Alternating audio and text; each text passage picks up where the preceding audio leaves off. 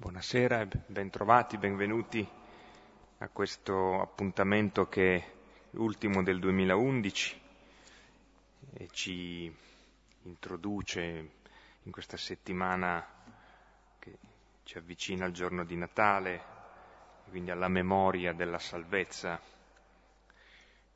E in altri anni eh, si è sospesa la, la il ciclo normale della lettura dei brani della Lezio e si faceva magari un testo più esplicitamente natalizio. E, ehm, apparentemente il brano di stasera non ha agganci eh, immediatamente vicini al tempo liturgico che viviamo, ma appunto apparentemente. Quindi eh, potrei dire, potremmo dire di prepararci a una specie di colpo di scena finale.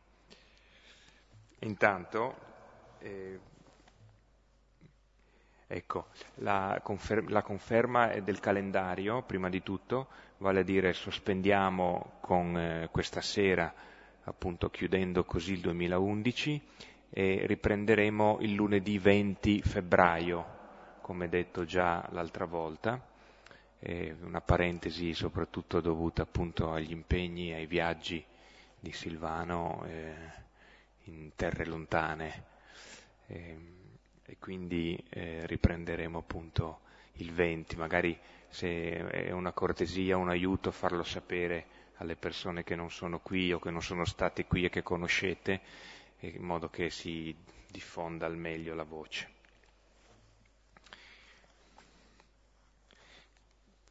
Prepariamo il testo della lettera ai Romani, Paolo ai Romani, capitolo quinto, dal versetto 6 al versetto 11.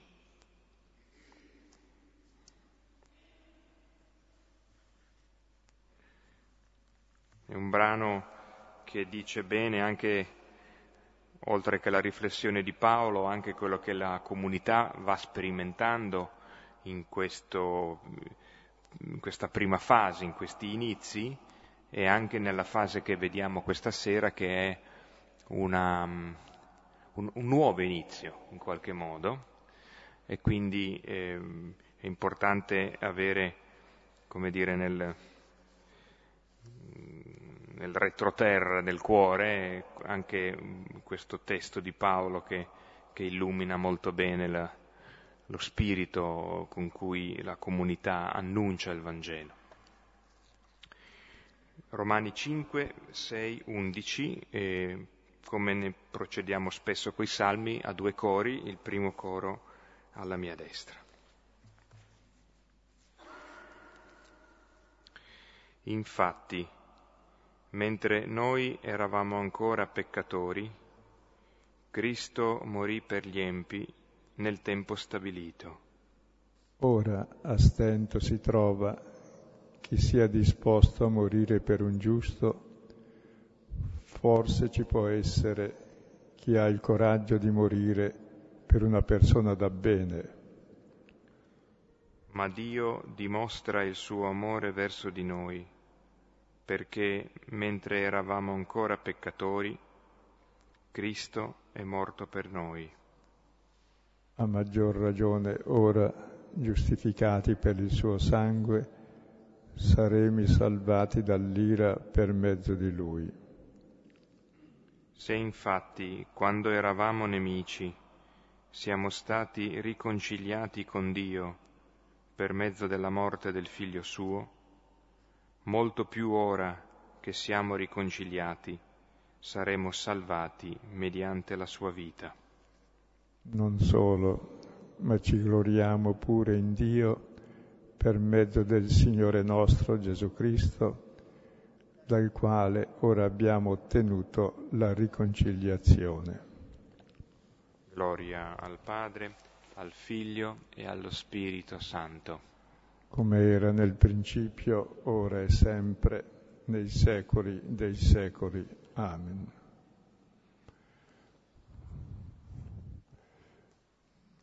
Ecco il pezzo dei Romani che abbiamo letto ci riallaccia direttamente alla scena della volta scorsa di Stefano che lapidato e non maledice i nemici, ma dà la vita per i nemici, come Cristo. Quindi è il primo testimone perfetto.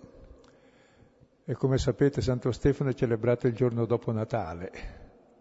Non a caso l'ha messo dopo Natale, perché Santo Stefano è il primo nato, perché è il primo che ha saputo dar la vita, come Cristo. E questa sera vedremo, subito dopo la lapidazione di Stefano, c'è una fecondità di vita nella Chiesa, come la Chiesa nasce ai piedi della croce, dal fatto che il Signore dà la vita per noi peccatori, nasce dalla contemplazione del suo amore, così dopo la contemplazione, eh, dopo aver visto Stefano, subito si diffonde rapidamente la Chiesa e in modo strano che vedremo dal testo si diffonde per persecuzione, che è chiamata disseminazione. E, ed è bello vedere che quando si stringe la strada che vuoi percorrere e non puoi più percorrere, vuol dire che si aprono infinite altre strade. Cioè, sempre la Chiesa si è diffusa con la persecuzione, che è chiamata disseminazione, come è nata dalla croce di Cristo, da uno che sa dare la vita Così quelli che sono i momenti che paiono duri sono in realtà quelli che fanno crescere. Sono i momenti in cui il grano di frumento finisce sottoterra e dà frutto e dà molto frutto. E tutte le volte che la Chiesa si è alleata al potere, scompare la Chiesa, diventa potente, rilevante, ma più nulla da dire e da dare al mondo perché il mondo si arrangia da sé a essere potente. E tutte le volte che usiamo Cristo per fare le crociate, per avere potere e dominio sugli altri, bene, è un autogol costante. Cioè la, la Chiesa scompare. Ora non è che dobbiamo cercare le persecuzioni. Se uno fa il bene, eh, tenga conto di una legge fondamentale. Se fai del bene lo paghi tu, se fai del male lo pagano gli altri per cui il bene lo devi pagare. Diceva un mio amico, nessuna buona azione resta impunita, è già punita in precedenza, la devi pagare tu. Ecco, quando non ci sono persecuzioni, c'è una persecuzione più profonda, che è la lotta contro il nostro egoismo. Come dice a Luca, capitolo 9, versetto 23, dice che ogni giorno bisogna sollevare la propria croce. Cosa vuol dire? eh, probabilmente nella chiesa di Luca era cessato il martirio, allora c'è una croce quotidiana che consiste nel lottare ogni giorno con la croce che ciascuno di noi ha, è il nostro egoismo, perché la croce è simbolo del male, lottare contro questo egoismo. Tant'è vero che il primo canonizzato, dichiarato santo dalla Chiesa, non martire, è San Martino che ha dato metà del suo mantello, come sapete, no? Cioè, è quello che ha superato l'egoismo e sono i santi della carità. Ecco, leggiamo allora il testo di cosa capita dopo eh, il martirio di Stefano. C'è un nascere repentino della Chiesa che si diffonde, mentre prima stava chiusa a Gerusalemme. Siamo al capitolo ottavo, versetti 1b fino all'otto. Ora avvenne in quel giorno una grande persecuzione sulla chiesa di Gerusalemme. Ora tutti furono disseminati per le regioni della Giudea e della Samaria, eccetto gli apostoli. Ora uomini pii seppellirono Stefano e fecero lutto grande su di lui. Ora Saulo voleva devastare la Chiesa. Entrando nelle case e trascinando uomini e donne, li consegnava al carcere. Ora, coloro che poi erano stati disseminati andarono in giro, annunciando la buona notizia, la parola. Ora Filippo, essendo sceso a una città di Samaria, proclamava loro il Cristo. Ora le folle si attaccavano alle cose dette da Filippo, ascoltando e guardando unanimi i segni che faceva. Infatti, molti di, molti di coloro che avevano spiriti impuri, gridando a gran voce, uscivano, e molti paralitici e zoppi furono curati. Ora fu grande gioia in quella città. Ecco, Gesù prima di salire al cielo aveva detto ai suoi apostoli di restare a Gerusalemme fino a quando avessero ricevuto lo Spirito e poi di essere suoi testimoni da Gerusalemme alla Giudea, alla Samaria, fino agli estremi confini della terra. E finora sono rimasti solo a Gerusalemme. E col martirio di Stefano la Chiesa diventa matura, ha già uno che è nato, che ha saputo dare la vita che è come il Signore.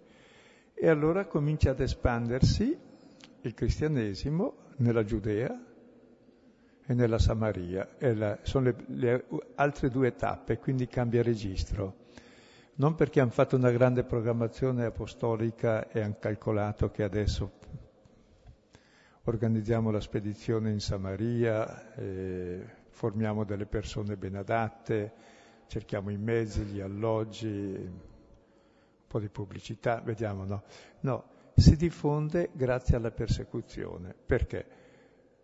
Perché Stefano ne ha dette di cotte e di crude, gli digrignavano i denti, l'hanno lapidato tutti d'accordo e poi evidentemente questo è stato l'interruttore che ha condotto praticamente al cercare di far fuori tutti gli ellenisti cristiani, cioè quei giudei che provenivano dall'ellenismo, dalla cultura greca, e che non erano così bravi come gli apostoli che stavano tutto il giorno nel Tempio a pregare come gli altri, ma dicevano che il Tempio sarà distrutto, come è vero, come ogni cosa umana, e che ciò che conta è un'altra cosa. E sono questi qui perseguitati, e vedremo poi.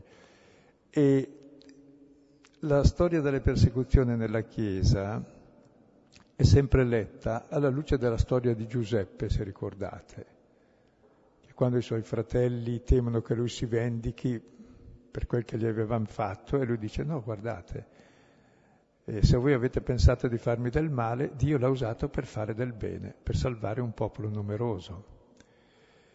Lo stesso vale per la croce di Gesù. Gesù ci ha salvato con la sua croce, non è come pensavano quei di Emmaus, la croce è il fallimento, no, la croce è la realizzazione del regno di Dio è la presenza di Dio come amore più forte di ogni male che vince il male con il bene, cioè con, aumentando l'amore invece che vendicarsi. Lo stesso ha fatto Stefano. E allora vediamo che il male stesso, stranamente, opera il bene. E il testo comincia che abbiamo letto con la parola persecuzione, termina con la parola gioia. E la parola gioia è il termine natalizio più bello quando gli angeli appaiono ai pastori e dicono vi annuncio una grande gioia che sarà per voi e per tutto il popolo. Oggi è nato per voi un Salvatore, Cristo Signore. E questo è il segno, il segno della debolezza. Ecco, e quando c'è la persecuzione nasce davvero il Cristo nei testimoni cioè persone che sanno amare come Cristo. E allora è un Natale continuo, per questo comincia con la persecuzione e termina con la gioia il testo, perché nasce la Chiesa, nascono i cristiani. Eh, c'era il famoso detto sanguis martyrum semen christianorum, il sangue dei martiri è seme dei cristiani, ed è vero.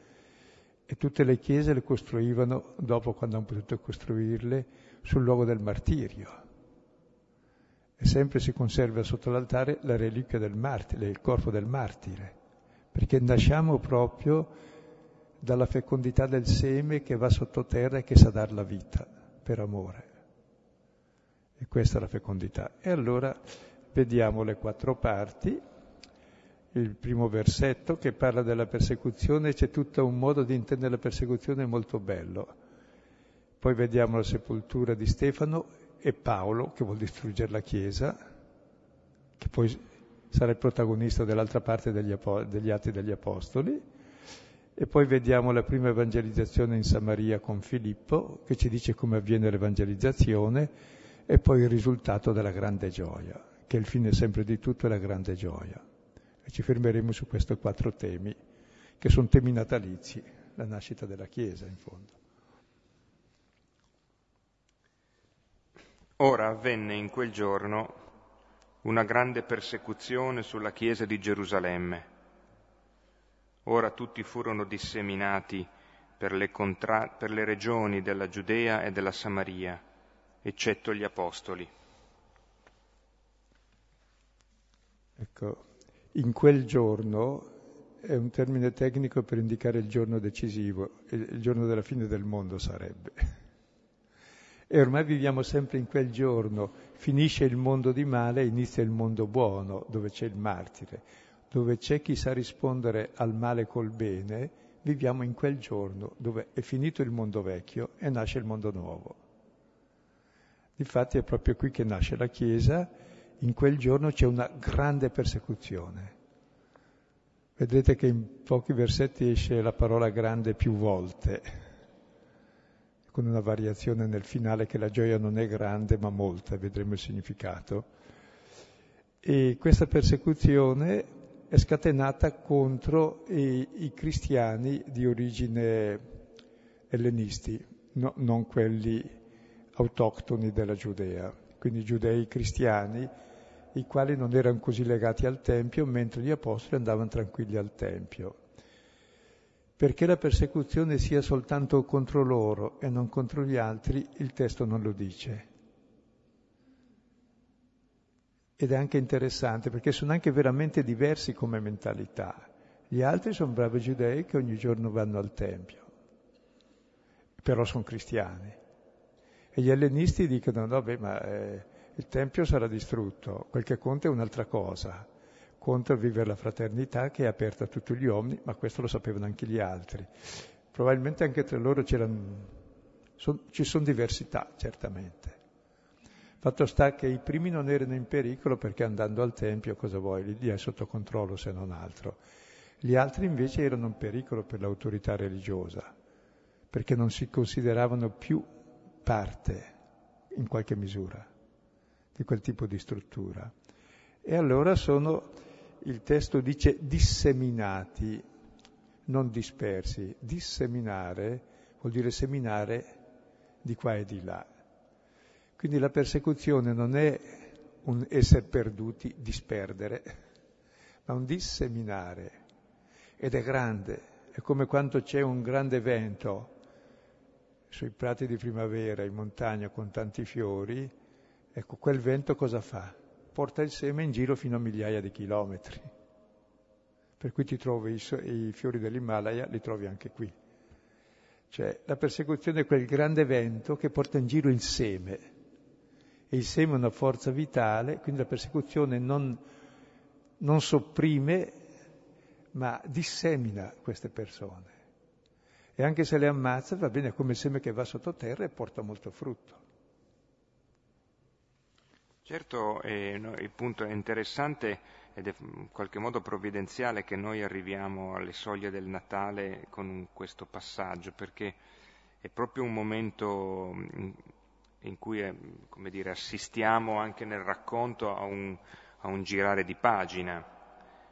Eh, cioè, appunto probabilmente eh, non c'erano segni, almeno fino al momento della, eh, del martirio di Stefano e della persecuzione, non c'erano segni appunto di una programmazione apostolica che preparasse persone ad andare in giro fuori da Gerusalemme e dalla Giudea.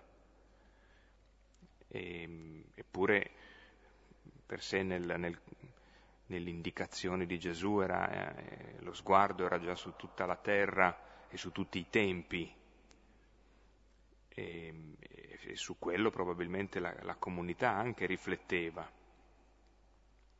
Però eh, sono appunto questi fattori esterni e sono fattori esterni peraltro drammatici perché c'è, c'è l'assassinio di un uomo, eh, che è il primo dato grezzo che però va considerato. Cioè, in, una, in una comunità che era in crescendo e che conosceva un favore anche, no? come viene Luca lo dice nei, nei primi capitoli, che, che, la comunità godeva il favore, godeva lo sguardo di simpatia. No? Improvvisamente ci scontriamo con una reazione eh, che non è più soltanto la minaccia, quella che ricevono Pietro e Giovanni, ma si passa ai fatti. E quindi c'è un morto. La comunità ha il suo primo morto è importante vedere come la comunità legge un passaggio che, come dire, umanamente è traumatico. Questo non dimentichiamolo, cioè, che, che forse la, la, storia un po' resa icona ci fa passare eh, un po' troppo, o, o, credo ci sia un pericolo no? di passare sopra al dramma. Eh, il dramma di una morte violenta, con una persecuzione che scoppia. Quindi... E poi è una persecuzione strana perché non tocca gli apostoli, mentre prima toccava gli apostoli, adesso c'ha persone da tenere più sotto controllo. Tutti furono disseminati, tutti gli altri, tranne gli apostoli e credo i primi che non erano, che erano giudei cristiani. Quindi anche all'interno della comunità c'è una certa crisi. Cosa facciamo con questi? Li proteggiamo, fanno fuori anche noi, li lasciamo perdere? Qui passa sotto silenzio tutto questo e intende come provvidenziale perché è la de- disseminazione. Cioè, invece di fare un programma pastorale come noi lo facciamo con grande cura, qui il propulsore eh, del programma che già Cristo aveva delineato dicendo sarete miei testimoni nella Giudea, nella Samaria, eccetera, eccetera, fino all'estremità della terra, il propulsore, loro stanno tranquilli finché possono stare tranquilli, poi quando li cacciano via devono andare via. Così se guardate anche Paolo, ovunque va, comincia a predicare nella sinagoga, come i primi facevano a Gerusalemme. Nella sinagoga riesce a aver subito un bel successo, poi gli altri gli si oppongono, poi nel giro di una settimana, due o tre lo vogliono far fuori e allora scappa in un'altra città. E poi anche lì lo stesso si ripete, poi dopo un po' un'altra città. Così insomma la programmazione è fatta a posteriori, cioè appedate nel sedere fa il giro del mondo. E ha capito che era l'apostolo delle genti, ma non perché aveva programmato, è la realtà che ti programma. Ed è provvidenziale proprio quelle cose che sembrano gli ostacoli in realtà sono cose che fanno crescere. E l'abbiamo già visto altre volte che tutti gli ostacoli che già hanno avuto gli apostoli e le crisi, anche interne, sono luoghi di crescita, addirittura di disseminazione.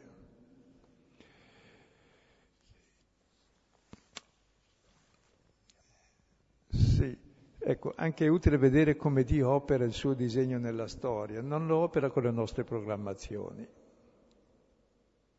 lo opera con gli ostacoli che ci pongono dove stiamo, cercando di vivere bene dove stiamo. Quindi siamo costretti ad andare altrove.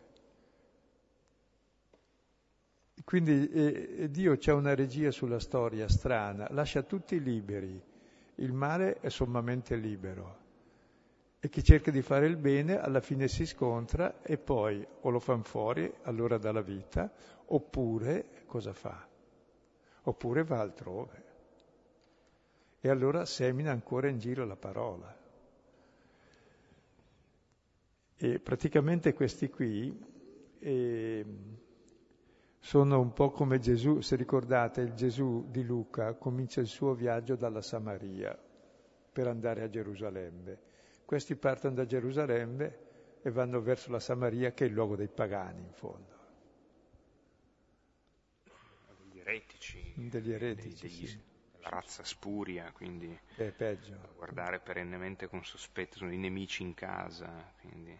E poi è bello se si pensa che a Gerusalemme c'erano gli apostoli che erano, avevano certe tendenze di stare tranquilli e andava bene, e gli altri invece gli ellenisti che erano diversi, certamente, come si vedeva anche nel discorso di Stefano. Bene, Dio utilizza anche le differenze cioè non vuole omologare tutti. È bene che sia rimasti a Gerusalemme gli apostoli, Gesù gli aveva detto restate a Gerusalemme fino a quando riceverete lo Spirito, magari sarebbero rimasti anche di più, li troviamo ancora fino al capitolo anche più avanti, al capitolo 15. Però Dio utilizza le differenze in senso positivo, invece che per fare conflitto tra di loro, per creare una disseminazione, una fecondità maggiore. Mentre noi abbiamo paura delle differenze sempre.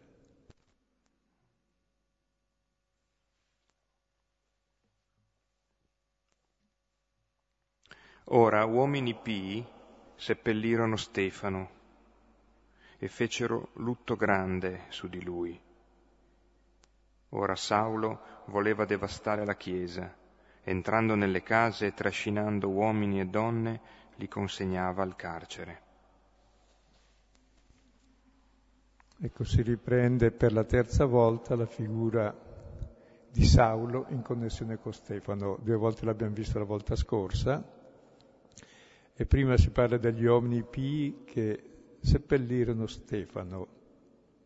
Prima erano tutti d'accordo nel linciarlo, pare, eppure ci sono uomini pii, probabilmente sono giudei, non neanche cristiani, che però fecero lutto grande su di lui, come Giuseppe d'Arimatea con Gesù.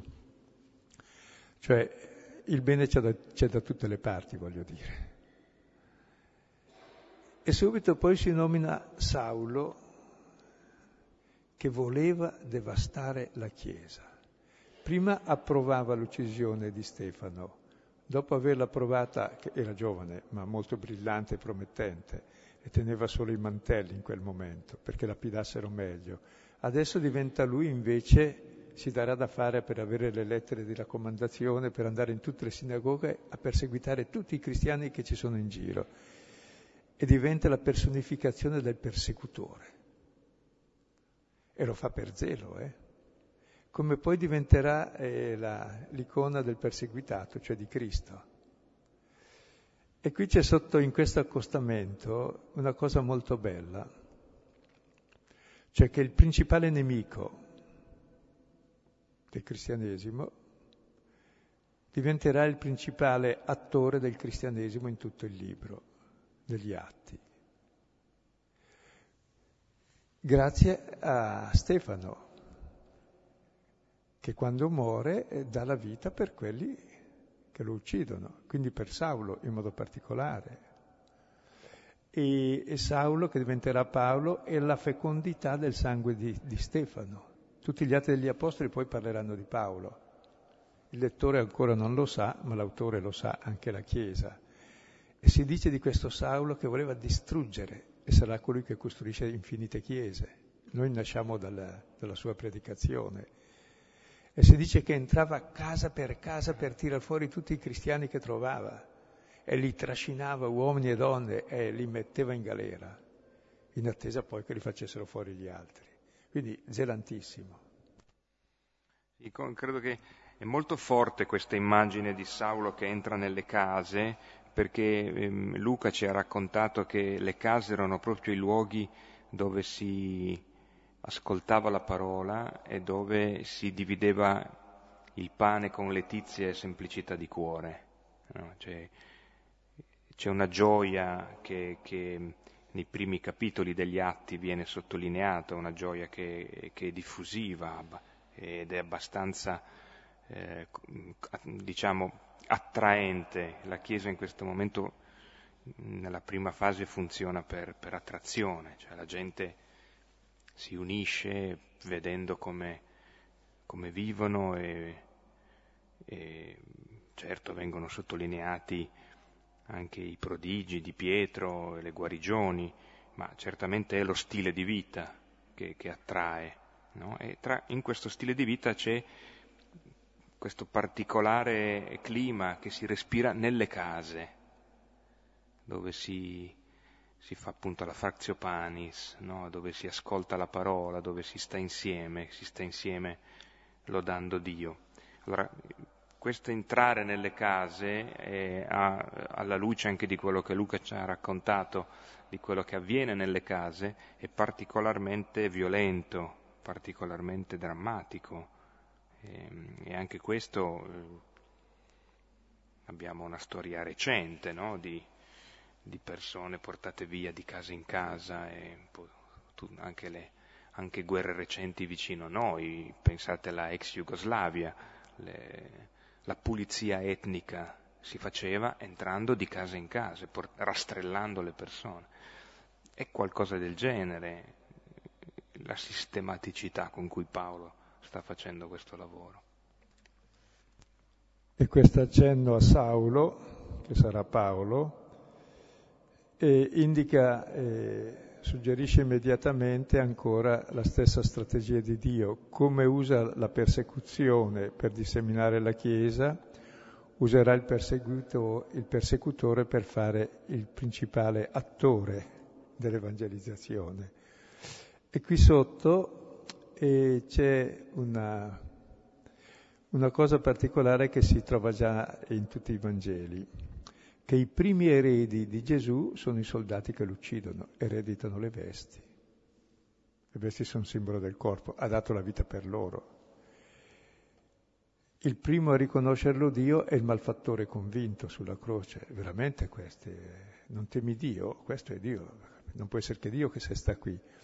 Così il primo che crede che Gesù è giusto, lo professa giusto, e anche Dio negli altri Vangeli, non di Luca, è il centurione che l'ammazza. Cioè i primi conquistati sono i nemici, perché il comandamento è amate i vostri nemici.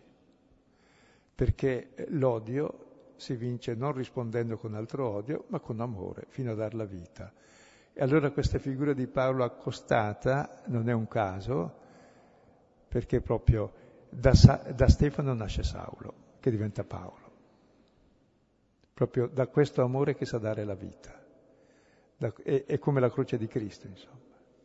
Per cui si perpetua nella Chiesa la fecondità attraverso chi nella quotidianità anche vince il male col bene.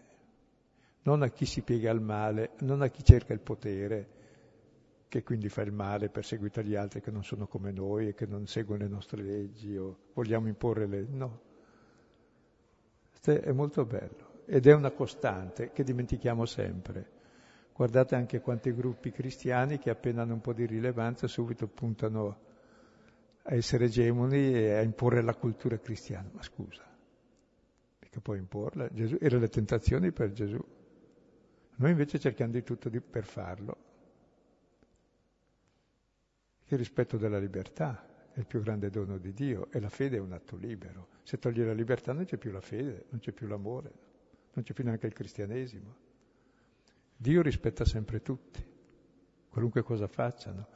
Ed è per questo che tutti possiamo vivere e che possiamo amare, essere salvati. Se invece noi usiamo il potere per eliminare chi fa il male, vabbè, moltiplichiamo il male a fin di bene. Quindi non meravigliarsi se è proprio il martirio e la persecuzione che fa andare avanti la Chiesa. Solo questo. Il contrario la devasta.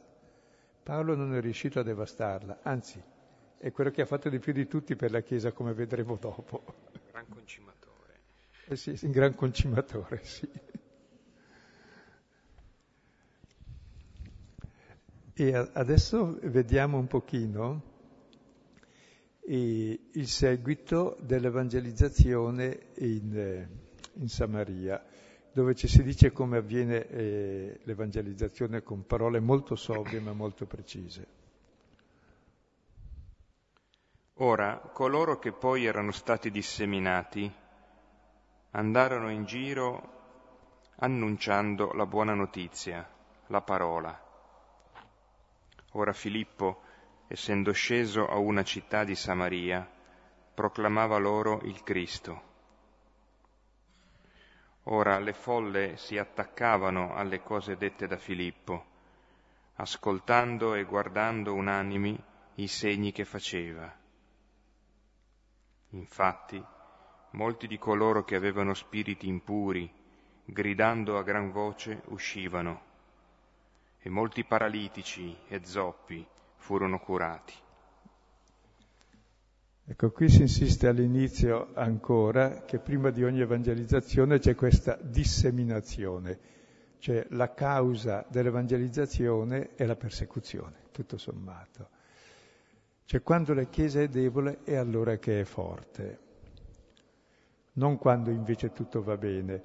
E qui varrebbe la pena eh, di vedere qualcosa di Paolo, appunto, come per dare le sue credenziali di apostolo nella seconda lettera ai Corinzi, mentre tutti parlano dei loro meriti, di cosa fanno, i prodigi che fanno, Paolo parla di un'altra cosa, per accreditare se stesso, e vale la pena di essere letto, no? Quindi eh, è una citazione che potrà anche essere ripresa poi nel vostro, nella vostra preghiera, nella riflessione personale. Siamo nella seconda lettera ai Corinti, capitolo undicesimo, dal versetto 21 e poi al capitolo 12, versetto 10. Noi leggiamo alcuni brani di, questo, di questa pericope un po' più lunga.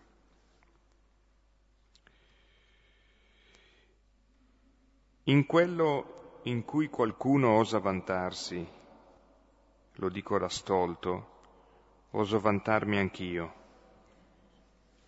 Sono ebrei? Anch'io. Sono israeliti? Anch'io. Sono stirpe di Abramo? Anch'io. Sono ministri di Cristo? Sto per dire una pazzia, io lo sono più di loro. Molto di più nelle fatiche, molto di più nelle prigionie, infinitamente di più nelle percosse, spesso in pericolo di morte. Cinque volte dai giudei ho ricevuto i trentanove colpi, tre volte sono stato battuto con le verghe, una volta sono stato lapidato, tre volte ho fatto naufragio.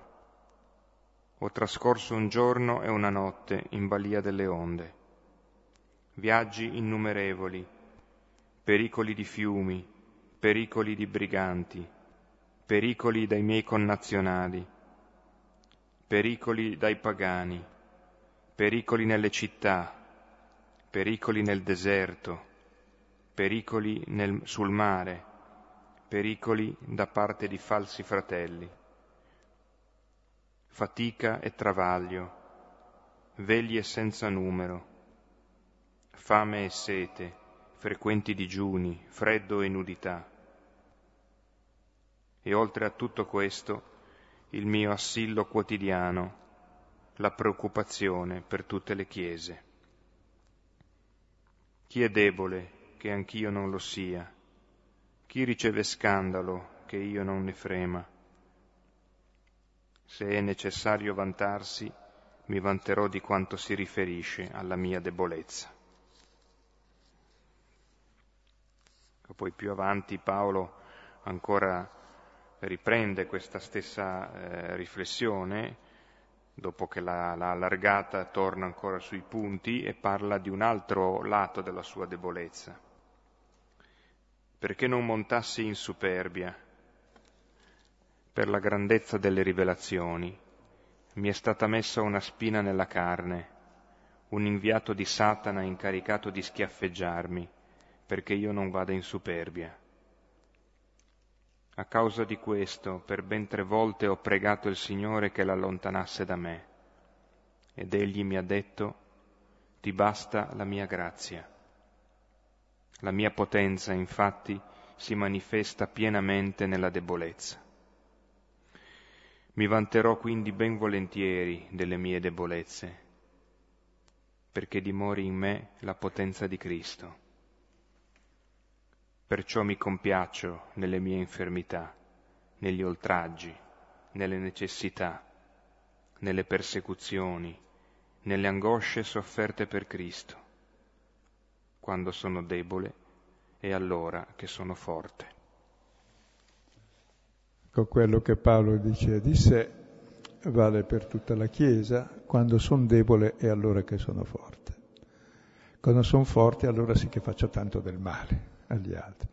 Quando sono debole mi tocca portarlo, resistere al male col bene e avere la forza di Cristo, non la mia forza. La mia forza è un'altra cosa, la forza dell'uomo è quella contro l'uomo, la forza di Cristo è quella di amare.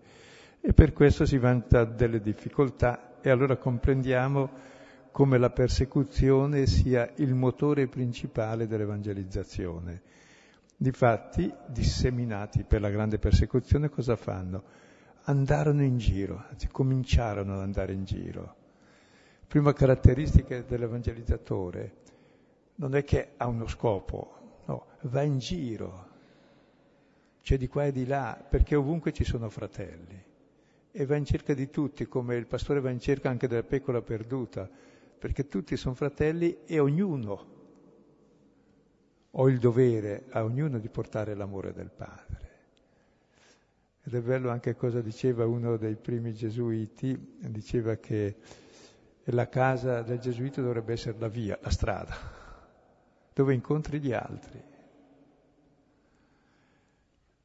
E cosa fanno? Annunciano la buona notizia, cioè evangelizzano. Cioè vogliono dare l'annuncio di gioia, ci fermeremo poi su questo. E cosa evangelizzano?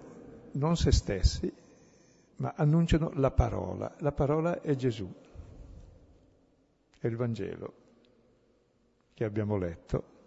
Il Vangelo ci descrive chi è Gesù, che è la parola del Padre. E poi si parla di Filippo, che è il primo che scende in una città della Samaria e proclama loro il Cristo.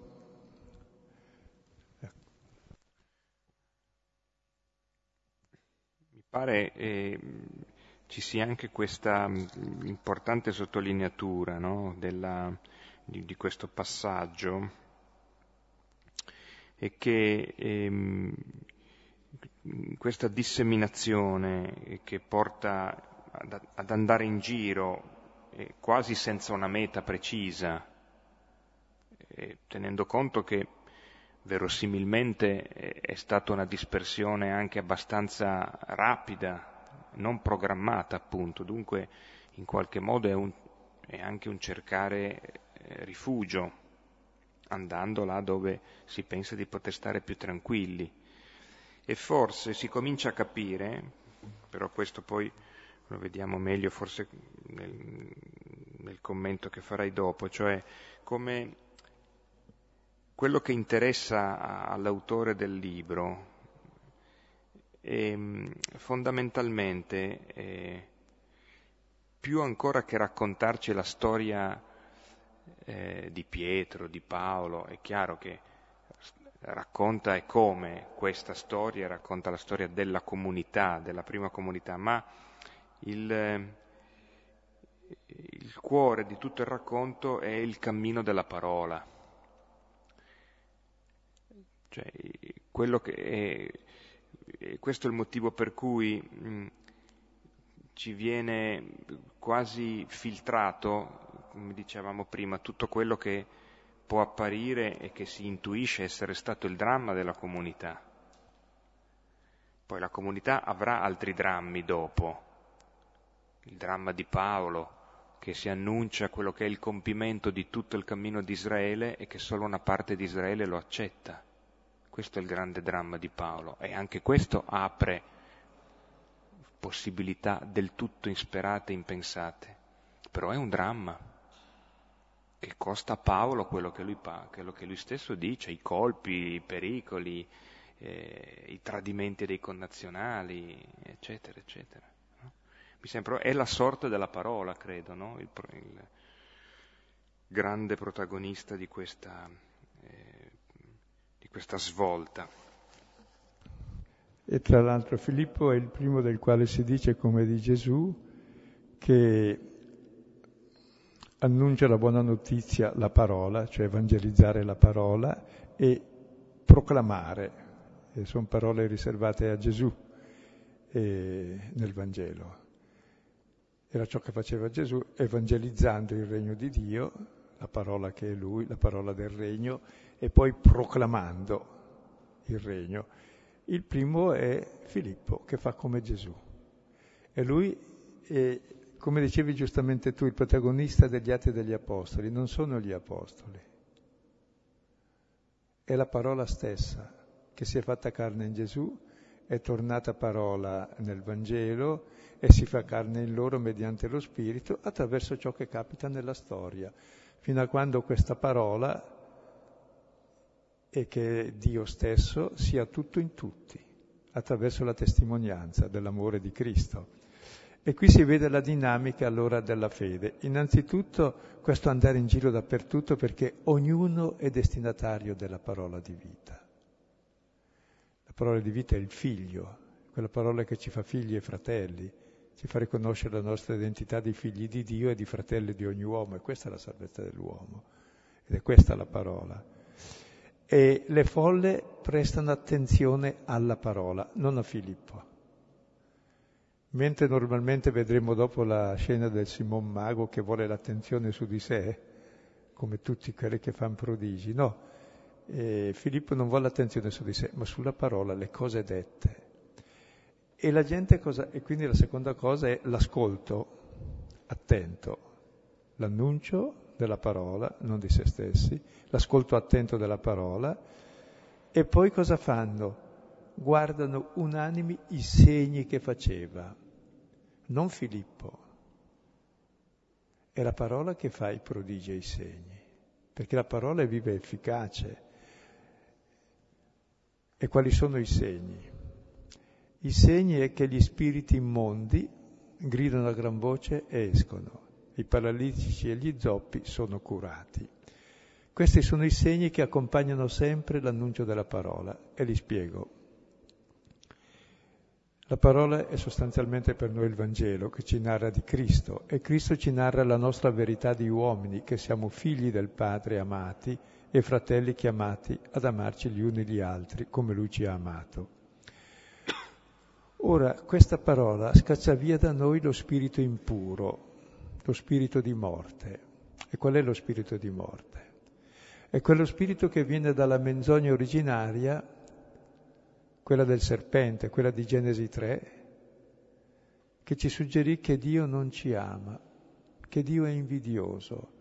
Per questo il Vangelo ci libera da Satana, perché Satana è una menzogna che abita in noi, che ci impedisce di sentirci amati e di amare e che ci impedisce di vivere, ci chiude nell'egoismo.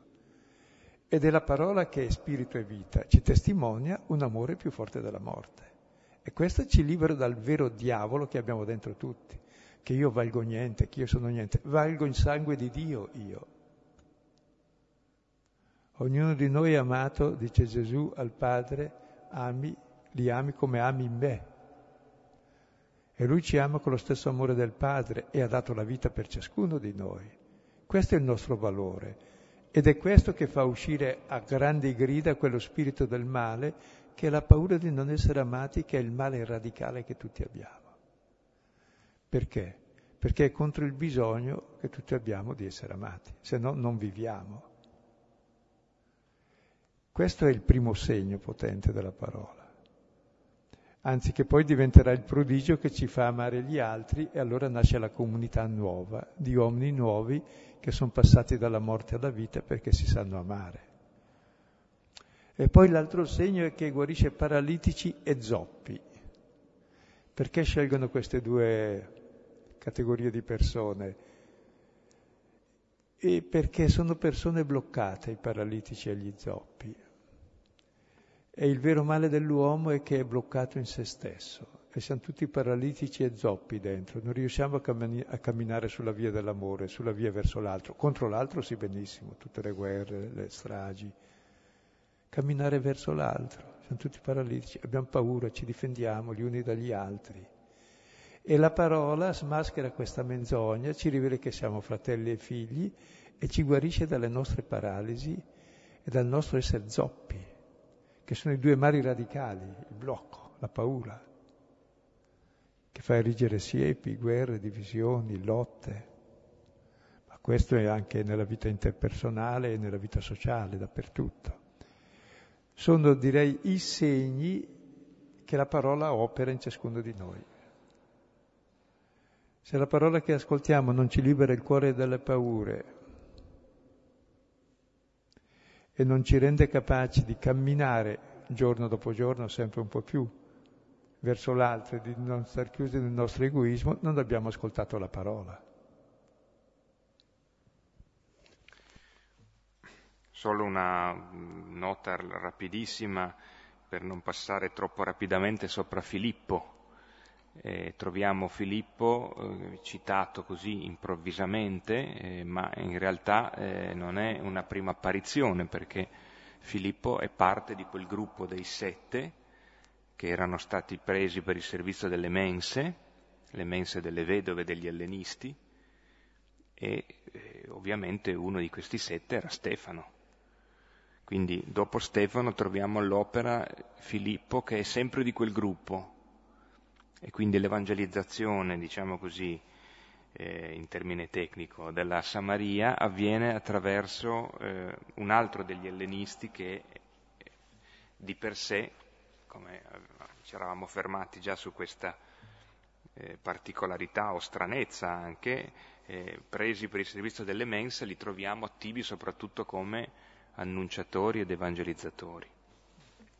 Tra l'altro Filippo ha una dote particolare, qui appare all'improvviso, poi scompare, poi riappare, poi scompare. E... Amico dei cavalli. Amico dei cavalli, sì. E poi a un dato punto è, è lì che sta pregando e gli dice va verso mezzogiorno, c'è nessuno, vai lì si trova lì all'improvviso e battezza il primo ministro della regina d'Etiopia. E poi all'improvviso l'angelo lo trasporta ad Azoto e poi non so, scompare. Cioè è una bella figura perché c'è quando c'è bisogno, poi non c'è, è altrove. È molto bella come figura. Ecco, e, e, allora qui abbiamo in fondo tutto il processo della fede, che parte da chi annuncia annuncia l'esperienza che ha fatto lui, perché se no annunci niente. Annunci quell'esperienza che è l'esperienza di Cristo, la parola che ti ha salvato, ti ha liberato, annunci lui. Bene, gli altri stanno attenti perché questa parola interessa anche a me, scusa. Essere salvato, liberato, poter vivere, eh, mi piace. E poi, ascoltando, vedono anche i segni, perché que- ma i segni avvengono dentro di ascoltatori, dentro di noi che realmente questa parola mi libera dall'egoismo, dall'ignoranza, dal male, mi dà la gioia del cuore, la pace, l'armonia, mi sblocca dal mio male. È un cammino chiaramente, no? Però è, è il cammino della vita, l'altro è il cammino della morte. Ecco. E poi c'è il grande prodigio, che qui non è detto, ma lo si dice altrove sempre, il prodigio vero, cioè il vero segno di Dio, Qui è detto in altro termine, sarà l'ultimo versetto, è la gioia, e poi la comunità. E qui è solo accennato che ascoltavano insieme, unanimi. Ecco, mentre si dice che prima erano unanimi nello stare insieme, ora si dice che sono unanimi nell'ascoltare e nel vedere. È molto bella questa unanimità nell'ascoltare e nel vedere perché è da quell'unanimità nell'ascolto della parola e delle cose che vedi che nasce davvero l'accordo tra noi, cioè l'armonia e la comunità. E adesso vediamo il finale. Ora fu grande gioia in quella città. Ci fermiamo qui. Sembra poco, ma la grande conclusione.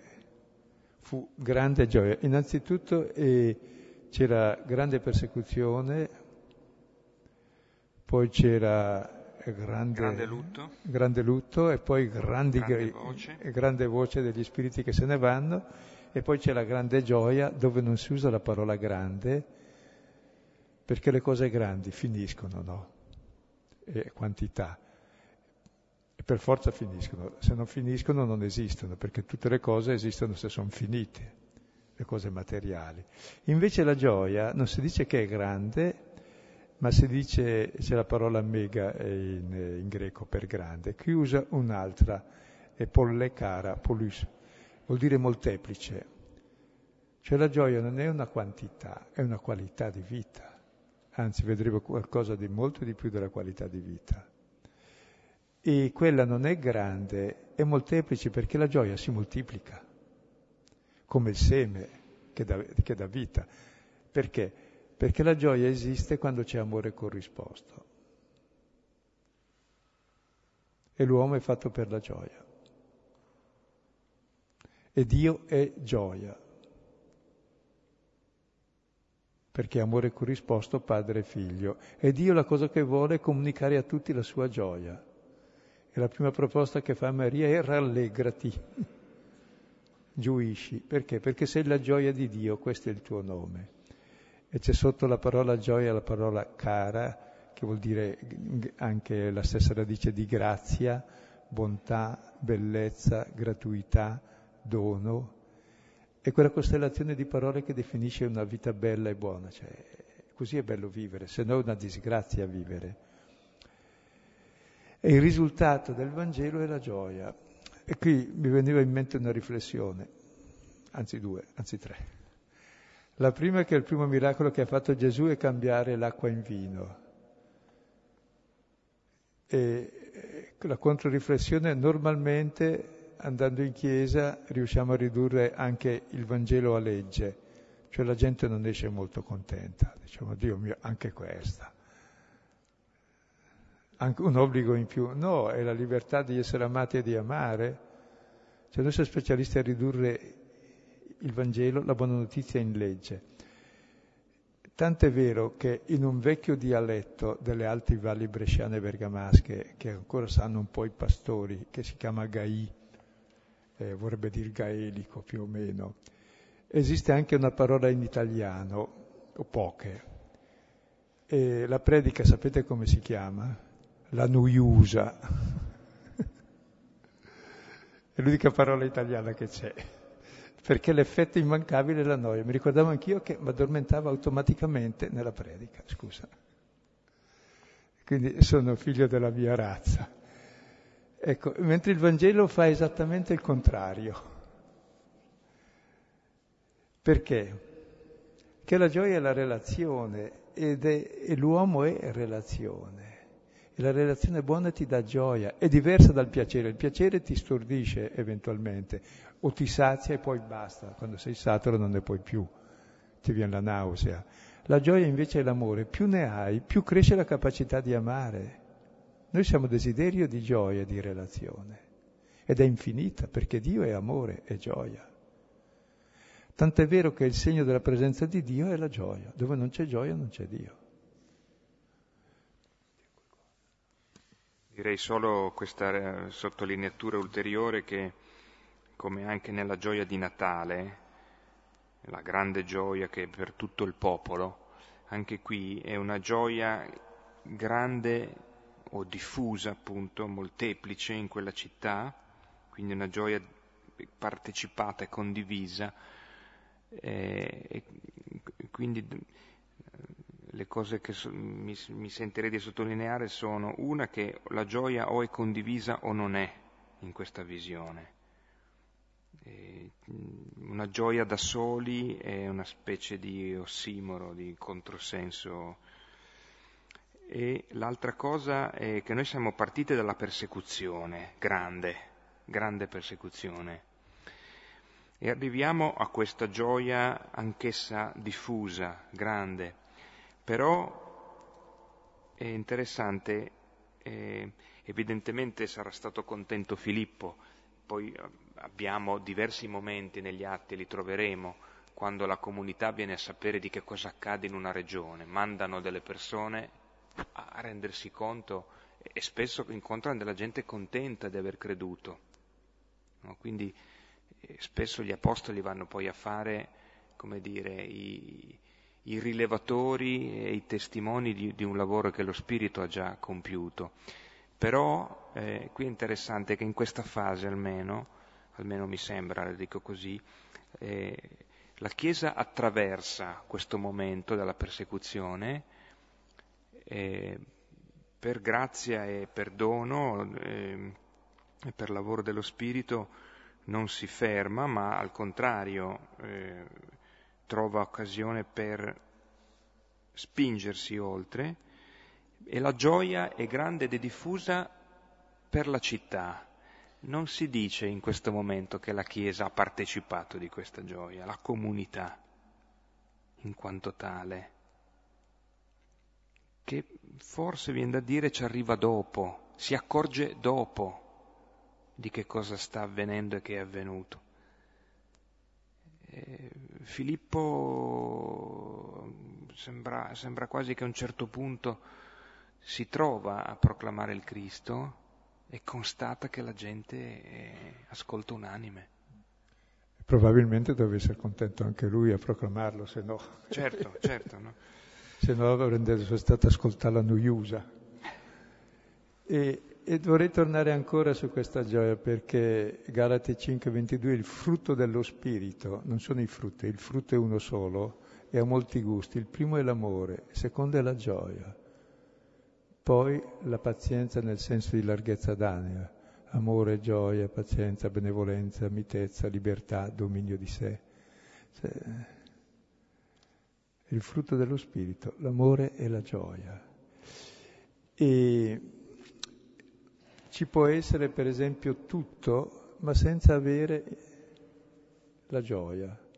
È tipico dei nostri giovani, della nostra società, più hanno meno sono contenti, invece della gioia c'è la noia, perché l'uomo non è sazio delle cose che ha.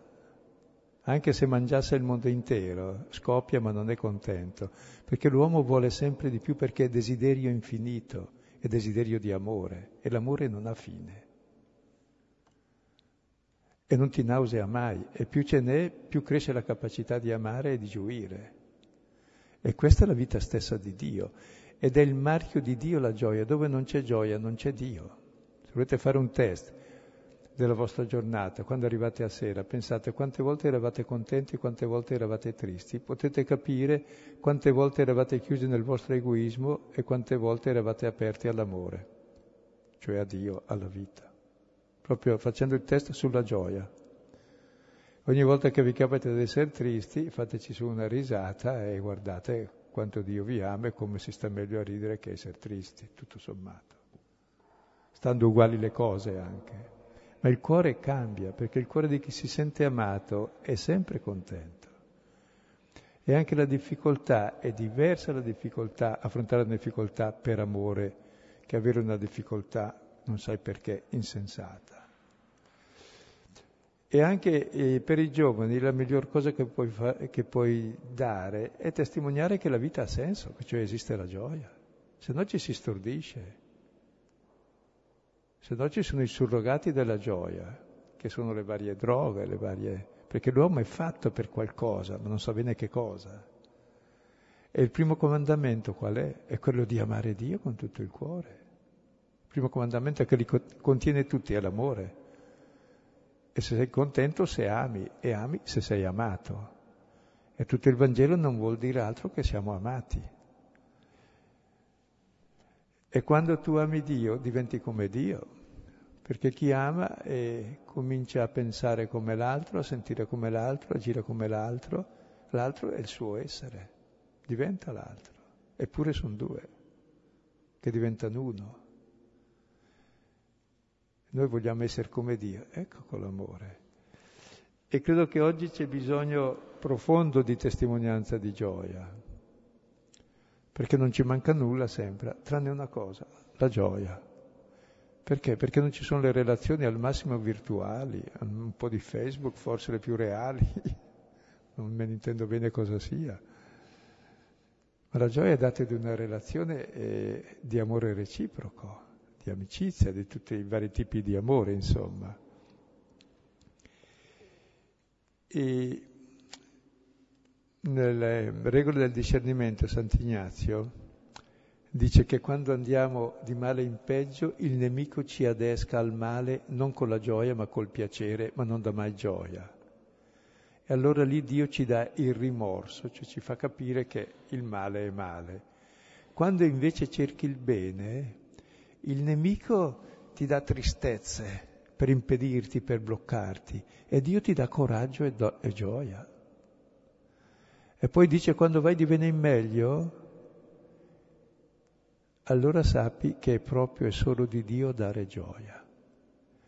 E il nemico fa di tutto per togliertela, perché quando ti toglie la gioia ti taglia le gambe e non ti muovi più.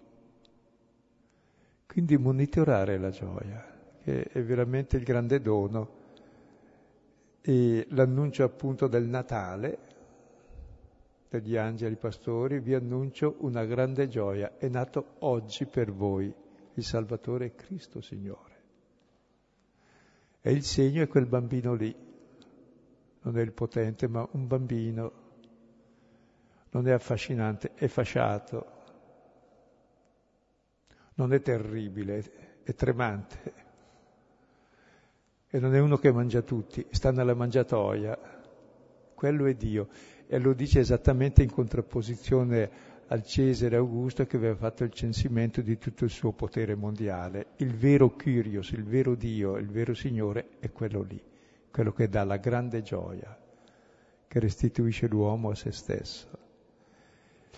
E perché Dio si è fatto piccolo e bambino? E quando noi vediamo un piccolo, istintivamente lo accogliamo perché ha bisogno di tutto, no? Bene, diventiamo come Dio che accoglie e ama.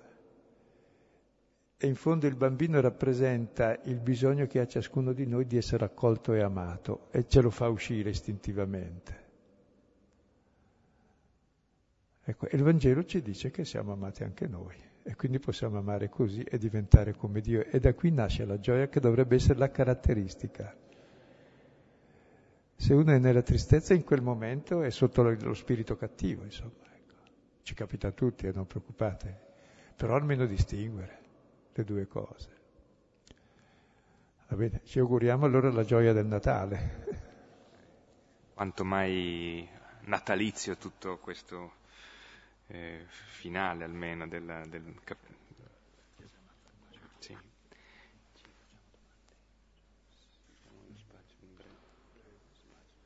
Allora, appunto, nel ricordare ancora che c'è questa pausa che è un po' più lunga e che ci vedrà qui, se, se lo volete, il prossimo 20 di febbraio, adesso uh, abbiamo comunque qualche minuto per una eh, spazio per brevi risonanze, per eh, richieste, chiarimenti, sottolineature.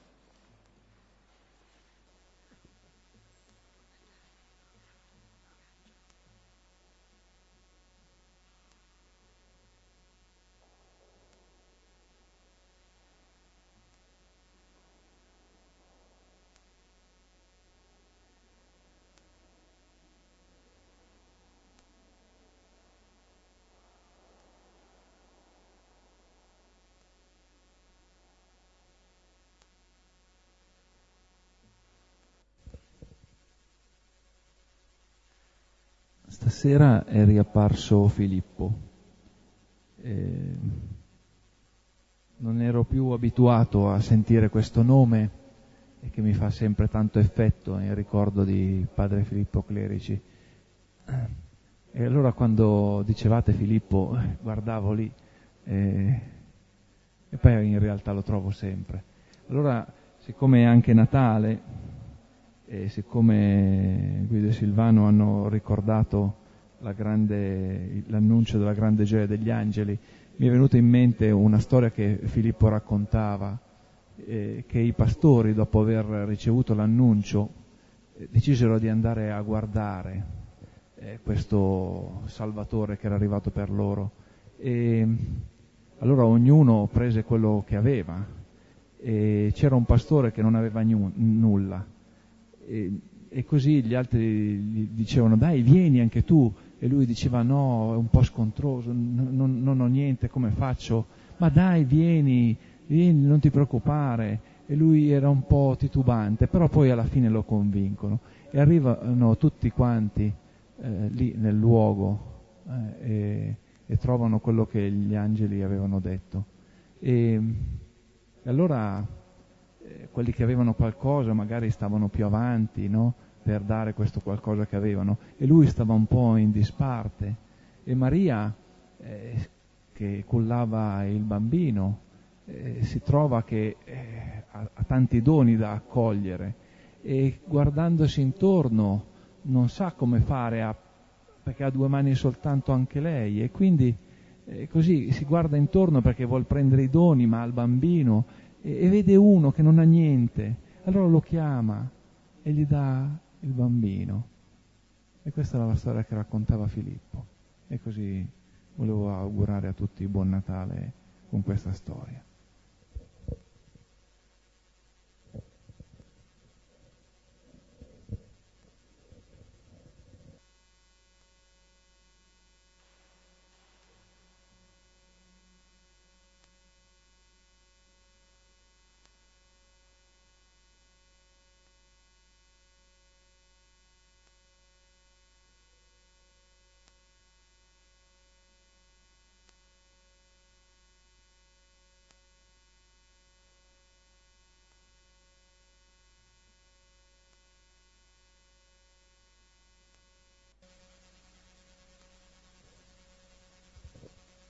Sì, buonasera, volevo soltanto chiedere se esiste una qualche, così dire, affinità radicale, nel senso di etimologica, tra la disseminazione, concetto e parola e la diaspora. Disseminazione e diaspora. Cioè, era già l'interpretazione che davano della diaspora di ebrei quando dice Dio vi ha disseminato tra i popoli per testimoniare la sua grandezza tra di loro. E sarebbe la dispersione è la parola negativa, vuol dire perdersi di qua e di là. E diaspora sarebbe proprio il termine greco per disseminazione, diaspeiro. Si semina di qua e di là e quindi cresce di qua e di là la testimonianza. Sì. Sarebbe bene tradurre disseminazione non, eh, o diaspora almeno, e non eh, dispersione. Dispersione è negativo, mentre in greco non ha un senso negativo quello.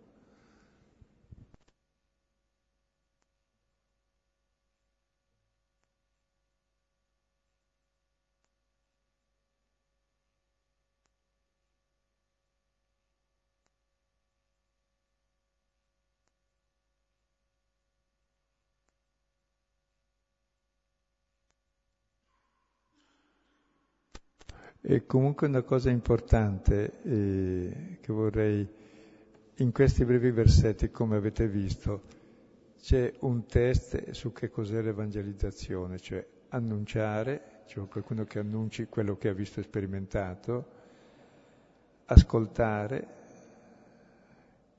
con attenzione e non da solo, tra l'altro, anche unanimi, e guarda i segni, ciò che produce in te la parola e ti accorgerai che questa parola ti libera davvero, fa uscire da te quelle chiusure che ci sono, ti libera dai blocchi e poi verificare se c'è la gioia. La gioia è il frutto, è il punto d'arrivo della parola. E poi eh, la gioia per sé dovrebbe essere la qualità fondamentale della vita. Ogni tanto la perdiamo, ma dovremmo stare abbastanza dentro, sempre nella gioia. Quando la perdiamo è perché abbiamo perso le staffe. Ma uno che è sempre senza staffe, allora è un mongolo che cavalca a pelo senza staffe, deve essere molto bravo. Oppure è uno che, che è disarcionato.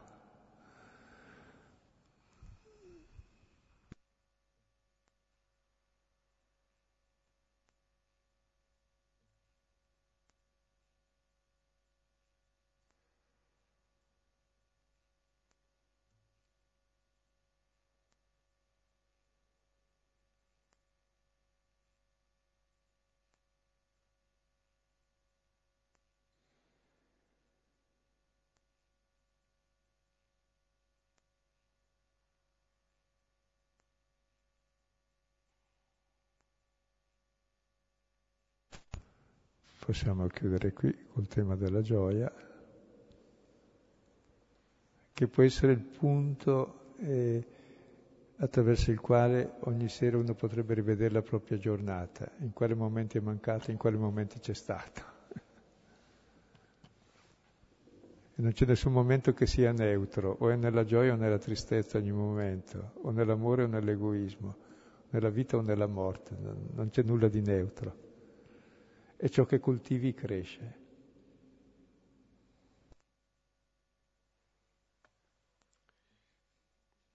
Padre nostro, che sei nei cieli, sia santificato il tuo nome, venga il tuo regno, sia fatta la tua volontà, come in cielo così in terra. Dacci oggi il nostro pane quotidiano, rimetti a noi i nostri debiti come noi li rimettiamo ai nostri debitori, e non abbandonarci nella tentazione, ma liberaci dal male.